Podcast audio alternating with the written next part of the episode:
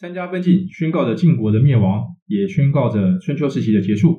时代来到了战国。战国时期，简而言之，是个大混战的时代，可以说是最坏的时代，但也是最好的时代。清朝王夫之描述这一时代是古今一大变革之会。战国时期，因着各国间激烈的对抗，各国为了在乱世中求存称雄，纷纷使出浑身解数强化自身，导致了政治、经济、文化、科技都发生了翻天覆地的变化。此时的周天子在哪呢？周天子基本上已退居幕后，在这场历史大剧中，他也只是其中一配角而已，连最后的灭亡都显得微不足道。今天我们就把焦点放到战国七雄身上，来好好谈谈战国时期一个最坏也是最好的时代。欢迎来到 Twilight Say 文明说，这是个学习的频道，我将分享我所学习的、觉得有用的东西给大家，希望可以带给大家的生活更加多彩多姿。晋国消失后，新生了三个国家：魏、韩、赵。其中在战国初期最强盛的是魏。魏文侯是战国初期最早开始变法的君主，他引进了法家的李悝及其他贤才，以法家的方式改革国家。使魏国成为战国初期第一强国。后续的武侯承继文侯的功绩，持续壮大魏国。在文武侯时期，持续打败东方的齐国，也在西面频频挫败秦国，独霸中原。武侯死后，他的两个儿子魏婴、魏缓为争位互斗，韩赵二国趁隙攻打魏国，发动浊泽之战。但此战在韩赵二国内讧下不欢而散。魏婴也击败了兄弟魏缓，即位为魏文惠王，也称为魏惠王。魏国持续强盛。此时其他国家在做什么呢？我们把镜头转向魏国北方的赵国，赵厉侯聘请公仲连进行变法，用法家治理政治财政，用儒家治理教导。镜头再转向南方的楚国，楚悼王此时引进吴起进行变法，可惜的是，隔年楚悼王就死掉了。吴起的变法引来贵族的不满，吴起最后被贵族乱箭射死，楚国变法失败。这时东方的齐国在做什么呢？齐国为了求存，也开始了变法，聘请周忌为相，为齐国的强盛进行改革。接着我们来到西方，西方的秦国在战国初期势力微弱，军位传到秦孝公，秦孝公积极求变，又遇到贤才商鞅，孝公重用商鞅为秦国带来变法，此次的变法可谓是把秦国从一疲弱小国转变成为西方大国，甚至为后来统一六国奠定厚实的基础。我们可以看到战国时期的各国为了求存，纷纷进行变法，引进外部人才，给予大力支持，各国拼的是谁的变法更成功，谁对人才的支持力度更大。其实和现在企业间竞争火象。每家企业都在拼生存，都在各样尝试中寻求强盛之路，到处引进优秀人才。而其中的关键就是企业老板，哪位老板最能识人、用人、信人，谁就越能脱颖而出。在各国因着变法纷纷强盛起来后，战国时期进入了七雄并立的中期阶段，合纵连横的局面开始成型。首先是赵国夺取了魏国，只是引起魏、宋及魏国的不满，组成联军攻打赵国，甚至攻破赵国都城邯郸。赵国此时向齐国求救。在田忌和孙膑的带领下，围魏救赵，于桂林之战中胜了魏国，解了赵国之围。但强大的魏国也在不久后联合韩国军队击败齐宋魏联军，迫使齐国求和。在魏国与东方各国战得不可开交之际，西方的秦国怎么可能放过这个好机会呢？也出兵攻打魏国，取得了不少魏国的城池。但魏国在与赵国、齐国谈和结盟后，反过头来攻打秦国，结果把秦国击败，使秦孝公在同这个地方与魏惠王修好。经此几场战役，魏国在东西方战线又重新巩固。在这一切胜利之后，志得意满的魏惠王在逢泽之地联合世上十二诸侯朝见周天子，率先称王。但这一切的荣耀并没有持续太久。几年后的马陵之战、吴城之战，魏国分别败给了齐国和秦国。魏国大势已去，再也没有复兴起来。在这期间，韩国的韩昭侯也引进了申不害进行以术变法。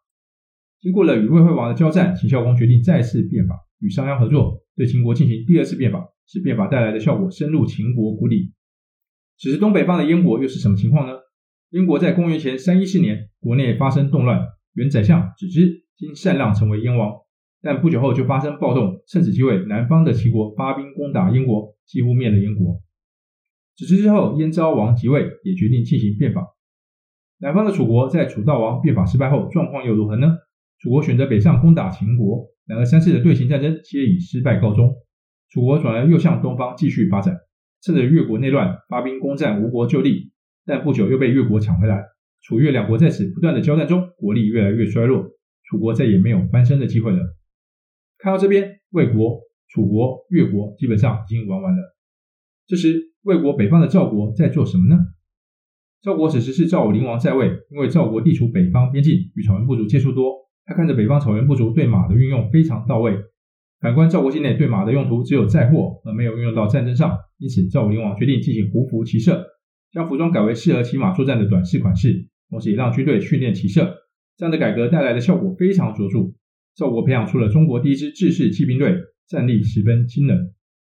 国力提升后的赵国，首先就把旁边的中山国给灭了。到公元前二八六年，齐国终于发兵把垂涎已久的宋国吞了，但此举引起其他各国的不满，因为他们也想要宋国。燕、秦、韩、赵、魏五国因此联合伐齐，齐大败，齐闵王死，齐国被攻到只剩下莒和即墨两座城。齐国末年，在田单的努力下，终于恢复大部分国土，但国力大幅度衰退，齐国走向了没落。继魏、楚、越之后，齐国也加入了玩完了的队列中。南方的楚国在前面提到与越国互斗下，国力不断下滑外，在战国末期，秦国几次大战下，楚国国都一迁再迁，最后迁到了寿春。但此时的南方大楚国国威不在，只等着最后的收割了。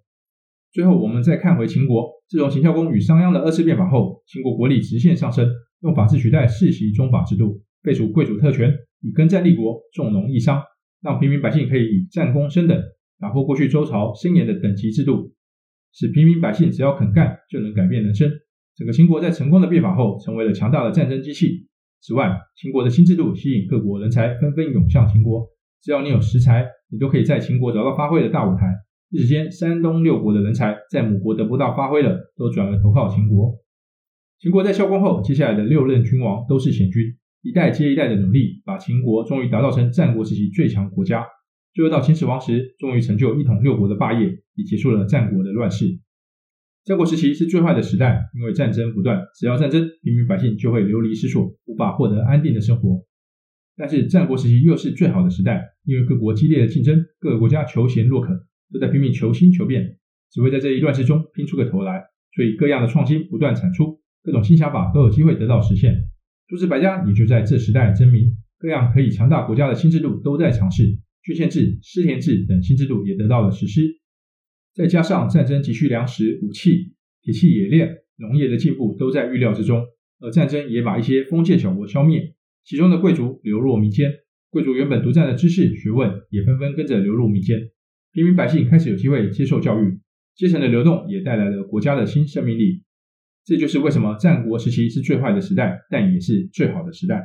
以上是今天的分享，谢谢大家的观看，欢迎按赞、订阅、分享及打开小铃铛。